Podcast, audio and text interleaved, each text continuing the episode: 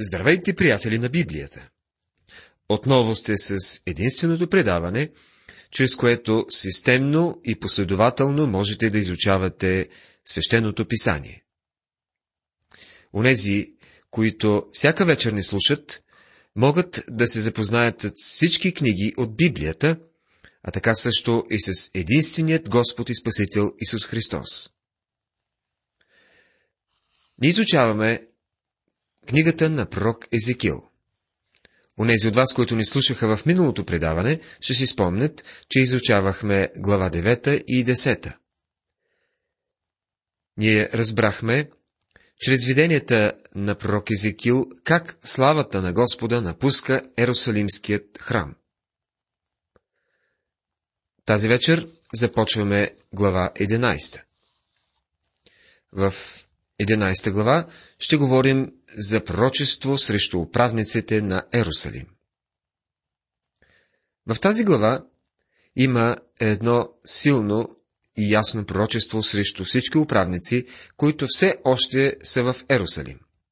Макар повечето от людите да са били отведени в пленничество, Ерусалим все още не е бил разрушен. Седекия е все още на трона. Управниците са се разбунтували не само против Бога, но и срещу Вавилонския цар на Вуходоносор. В глава 11, първият стих, четем. При това духът ме дигна, та ми отнесе на източната порта на Господния дом, която гледа към изток. И ето, на входа на портата, 25 мъже, между които видях Язания, Азуровия син, и Фелатия, Ванаевия син, първенци между людите. Тук са споменати конкретни имена на хора, които са били първенци сред народа. И Господ ми рече, сини човешки, тие са мъжете, които измислят неправда и които дават нечестив съвет в този град, като казват. Времето не е близо да се градим къщи. Той град е котел, а ние сме месо. Стих 2 и 3 Този израз звучи като пословица. С други думи, управниците са си казвали. Този град сега е наш. Ние сме в пълна безопасност. Също като месото във врящ котел. Градските стени ще ни бъдат като стените от мед и обсъдилите ни войски няма да ни повредят.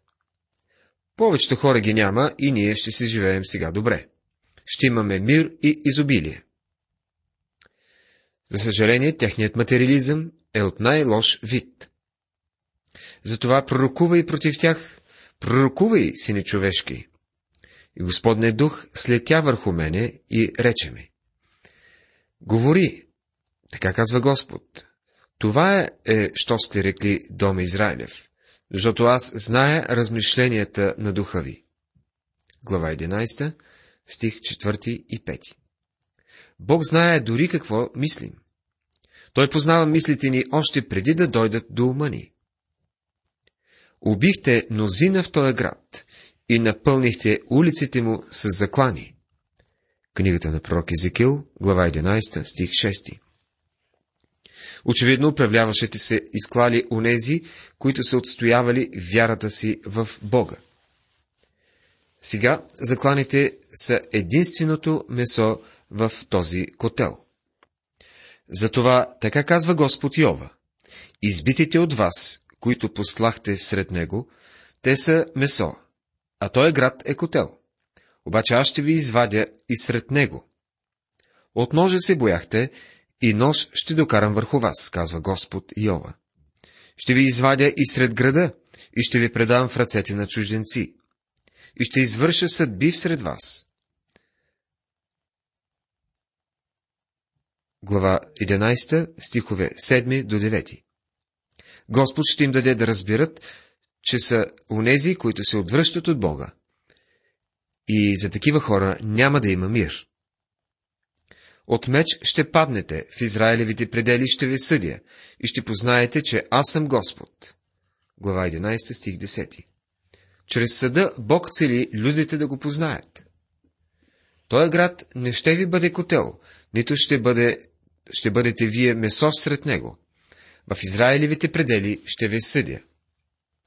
И Господнето Слово дойде към мене и рече, Сине човешки, братята ти, да, твоите братя, сродните ти мъже и целият Израилев дом, те всички са уния, на които ерусалимските жители рекоха. Отдалечете се от Господа. Нам се даде тая земя за владение. Затова речи, така казва Господ, Господ Иова. Понеже ги преместих далеч между народите, и понеже ги разпръснах по разни страни, и съм бил на тях за малко време светилище в страните, гдето са отишли. Езекил 11 глава, от 11 до 16 стихове. Бог казва, че ще ги съди. Той им казва, ще има остатък, който ще ме потърси, и когато го направят, аз ще им бъда като малък храм, малко светилище, и те ще могат да дойдат при мен. Това е Божията промисъл за времето, когато храмът ще бъде разрушен. Даниил и много други са сред онези, които търсят Господа през този период. Онези в Ерусалим имат храм, но храм без Бога. Тези във Вавилон имат Бог, макар да нямат храм. Затова речи, така казва Господ Иова, ще ви събера от народите, ще ви прибера от страните, гдето сте разпръснати, и ще ви дам Израилевата земя. И като дойдат там, ще махнат от нея всичките и гносотии и всичките им мерзости. Аз ще им дам едно сърце и ще вложа вътре във вас нов дух. И като отнема каменото сърце от плата им, ще ви дам крехко сърце, за да ходят в повеленията им и да пазят наредбите ми и да ги вършат. И те ще бъдат мои люди, и аз ще бъда техен Бог. Глава 11, 17 до 20 стихове. Казва се, че Бог ще върне людите в земята. Но кои се връщат? Връщат се само онези, които са търсили Бога. По-малко от 60 хиляди са били в остатък тези люди, които се връщат след 70 годишно пленничество. Пленничеството изцяло ще ги излекува от идолопоклонството. Стих 19 е едно пророческо обещание и се дава на всички, които Господ е намислил да въведе в небесният Ханаан. Ще ви дам едно сърце и ще вложа във вас нов дух, и като отнема каменното сърце от плътта им, ще им дам крехко сърце. Всички те ще бъдат с нов дух, ще живеят по нови правила и ще се стремят към нови цели. А колкото за уния, чието, чието сърце постъпва по гнусните им и мерзостни желания, ще възвърна постъпките им върху главите им, казва Господ Иова. Глава 11, стих 21. Божият съд наближава. Трагичен е фактът, че днес много хора пренебрегват предстоящия съд над земята. Божият съд е едно от сигурните доказателства за неговото съществуване. Тогава херовимите повдигнаха крилата си и колелата се издигнаха край тях. И славата на Израилият Бог бе отгоре им. И Господната слава се издигна изсред града, та застана на хълма, който е на изток от града. Книгата на пророк Езекил, 11 глава, 22 и 23 стихове. Господната слава се отегля от Ерусалим и застава над Елионският хълм, на изток от града. И духът, като ме издигна, отнесе ме чрез видение с Божия дух в халдейската земя при пленниците. Тогава видението, което бях видял, си отиде от мене. Проче, казах на пленниците всичките думи, които Господ беше ми показал. Глава 11, стихове 24 и 25 Езекил е върнат обратно във Вавилон, откъдето започва всичко. Той се връща, за да каже на людите, че лъжепророците са ги излъгали. Езекил е видял видението. Ерусалим ще бъде разрушен и наближава пълно пленчество за Израел. Сега той ще може да им каже, защо Бог ще ги съди. Людите няма да послушат Езекил, но той трябва да продължи да им бъде знамение. Езекил разиграва разрушението на Ерусалим. В глава 12 той разиграва тази сценка. Това е един нов раздел, в който Езекил продължава да прогласява приближаващият съд, но людите продължават да не му вярват. Тук е важно прогласяването на Божието Слово. Езекил много трябва да внимава и да предава точно Словото на Бога. И затова в първият стих над глава 12 той казва Пак Господнето Слово дойде към мене и рече. Пет пъти в тази 12 глава Езекил казва Господнето Слово дойде към мене и рече. Това е в първият, в осмият, 17-тият, 21 и 26 стихове. Не оставате ли с впечатлението, че Езекил иска да подчертая пред людите, че им предава Божието Слово?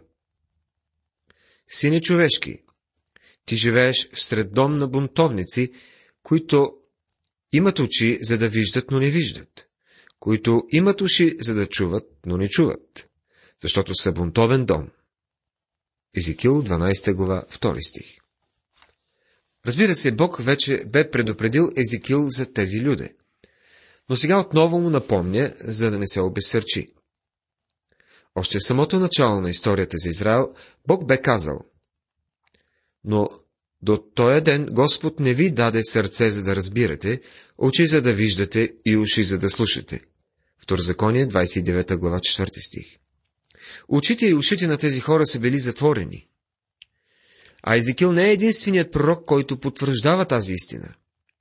Исаия същото казва в 6 глава 9 и 10 стихове. Еремия в 5 глава 20, 21 стих. Освен това, книгата Диане на апостолите завършва със следните думи. Иди кажи на тия люде. Със слушане ще чуете, но никак няма да схванете. И с очи ще видите, но никак няма да разберете.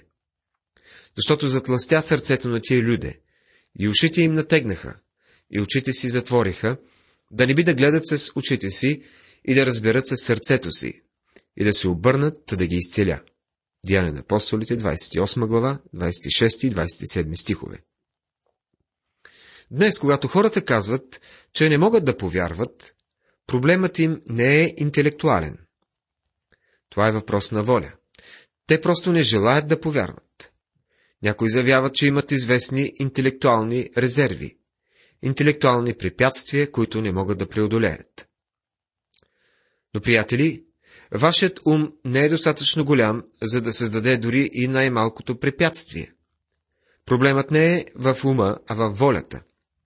В живота на човека има грях и затова той не желая да се обърне към Бога. Не иска да повярва в Него. Израел е едно само умалено копие на света. С други думи, състоянието на Израел, описано тук, е типично и за днешния свят своя дух на неверие, Израилевият народ е като един малък микрокосмос на целия свят.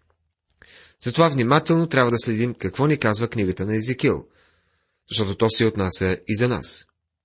Много хора заявяват, че нямат нищо против християнството като религия. Но за някои учения на Библията казват, че имат известни интелектуални резерви в кавички. Не вярвам, че те са толкова по-напред от нас в интелектуално отношение. И знаете ли какъв е истинският им проблем? Това е грехът. Всъщност, той е техният интелектуален проблем. Те не желаят да загърбят греха в живота си. Затова и волята им остава подвластна на греха. Израел частично бе ослепял и светът днес е в същото състояние. Поради неверието на Израел, Езекил не само ще даде на людите една притча, но и ще я разиграе. Езекил е бил умен човек, но можем да кажем със сигурност е имал и изключително чувство за хумор. Може би от него е ставал чудесен актьор, който дълбоко се наслаждава на ролята си. Затова ти, сине човешки, приготви си вещите потребни за преселване и пресели се денем пред очите им. Пресели се от мястото си на друго място пред очите им. Не ги ли дадат внимание, ако и да са бунтовен дом? Изнеси вещите си пред очите им, като вещи за преселване. А при вечер излез и сам сам ти пред очите им, като ние, които отиват на преселване.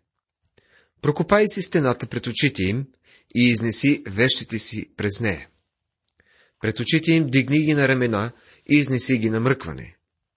Покрий лицето си, та да не видиш земята, понеже те поставих за знамение на Израилевия дом.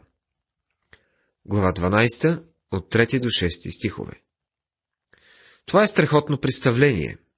Ето какво направи Езекил. Влиза у дома си. Между другото, къщите по това време са били направо на улицата. Упакова си багажа, сякаш заминава на път. Прокопава дупка в стената и излиза на улицата. Представете си какъв ефект ще има това. Човек да излиза от стената с куфари в ръце. Хората трябва да спрат и да разберат какво става. Тук в София се копае насред улицата и не е необичайно да видим разровени улици. В действителност, градът като че ли си играе с всички нас. Прокопават една улица и човек решава да мине по друга. На други ден от общината разузнават по коя улица сте минали вие и разкопават и нея. Налага се човек да си търси пътя сред разкопани улици, като сред лабиринт. Но предполагам, че когато Езикил се е озовал насред улицата с багажа си, това е било направо нещо ново и интересно. Хората се спрели да попитат. Ей, къде отиваш? Няма ли врата за тебе? Защо минаваш от тук? Защо копаеш? Така разрушаваш дома си. Езикил има готов отговор за тях. А на утринта Господнето Слово дойде към мене и рече, Сине човешки, Израилевият дом, бунтовният дом, не ти ли рече, що правиш ти? Кажи им, така казва Господ Иова. Това пророчество, наложено на теб, се отнася до княза, който е в Ерусалим, и до всички от Израилевия дом, между които са и те. Речи, аз съм знамението за вас. Както сторих аз, така ще стане с тях. В преселение, да, в плен ще отидат. Князът, който е между тях, ще дигне товар на рамената на мръкване и ще излезе. Ще прокопаят стената, за да изнасят през нея вещите му. Ще покрие лицето си, за да не види земята с очите си. Глава 12, от 8 до 12 стихове. Седекия седи на трона си в Ерусалим, а лъжи пророците казват на пленниците. Вижте, Навуходоносор два пъти обсажда Ерусалим и отвежда пленници, но не можа да унищожи града, не изгори храма и не направи нищо на царя. Скоро ще можете да се върнете. Няма защо да се тревожите. Но Езекил казва, Чуйте, имам новини за вас. Това, което току-що направих, вече става в Ерусалим. Царят там, князът, и това е Седекия, си мисли за много хитър. Мисли си, че ще може да се измъкне от града по време на обсадата, но няма да може. Когато напусне града, няма да може дори да види земята. Знаете ли защо Седекия не успява да види земята? Прочетете историческият разказ в четвъртата книга на царете, 25 глава, първите 7 стиха. Там си казва, че Навуходоносор избожда очите му.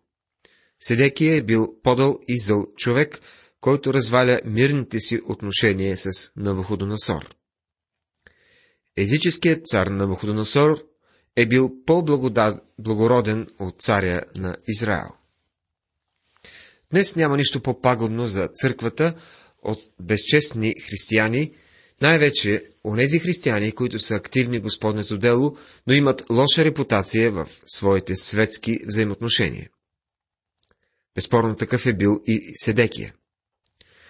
А посланието на Езекил е бил горчив хап за пленниците, когато в същото време лъжливите пророци бяха казали в Ерусалим всичко е наред. При това Господнето Слово дойде към мене и рече Сине човешки, яш хляба си с трепет и пий водата си с треперене и економично, и кажи на людите на тая земя – така казва Господ Иова за жителите на Ерусалим в Израилевата земя. ще ядат хляба си економично и ще пият водата си с смайване, за да запустее земята му, оголена от пълнотата си, от беззаконието на всички, които живеят в нея. Глава 12, 17 до 19 стихове. Езекил трябва да разиграе истински театър. Той трябва да изнесе трапезата си на улицата и да се храни треперейки. Тогава хората ще се насъберат и ще попитат. Ей, какво ти е? Да не си настинал или пък си ял нещо развалено? Тогава Езекил ще им предаде Божието послание. Искам да ви кажа какво става в Ерусалим. Там сега има глад, има страх. Бог разрушава града. Какво невероятно послание трябва да предаде пророка. Сине човешки, каква е тая поговорка, що имате в Израилевата земя, която казва Дните минават, а никое видение не се сбъдва. Затова кажи им, така казва Господ Иова. Ще направя тая поговорка да престане, и няма вече да се употребява за поговорка в Израиля. Но кажи им, дните наближават, тоже е изпълнението на всяко видение. Глава 12, стихове 22 и 23. Езекил казва, Бог е тъл, бил търпелив, но всичко приключи. Наближава пленничеството и няма Бог повече да чака. Главата завършва по този начин. Кажи им, така казва Господ Йова. Ни една от думите ми не ще се отлага вече, но словото, което ще говоря, ще се изпълни, казва Господ и Йова. Глава 12, стих 28. Всеки иска да вярва, че бъдещето е прекрасно. Но единственото прекрасно нещо, което предстои, приятели, е фактът, че един ден Господ Исус ще дойде отново. Това е единствената надежда, която имаме. Този свят няма да става по-добро място без Христос, нито ще имаме мир. В цялата ни история има само около 200, що годи мир на години. Човекът не може да изгради новия свят, както си мисли. Уважаеми приятели, тази вечер в това предаване изучавахме 11 и 12 глави на книгата на пророк Езекил. Разгледахме пророчество срещу управниците в Ерусалим. С интерес видяхме как Езекил разиграва нагледно нова сценка за разрушаването на Ерусалим. Останете се с нас и в следващото предаване, когато ще изучаваме глава 13. Бог да ви благослови!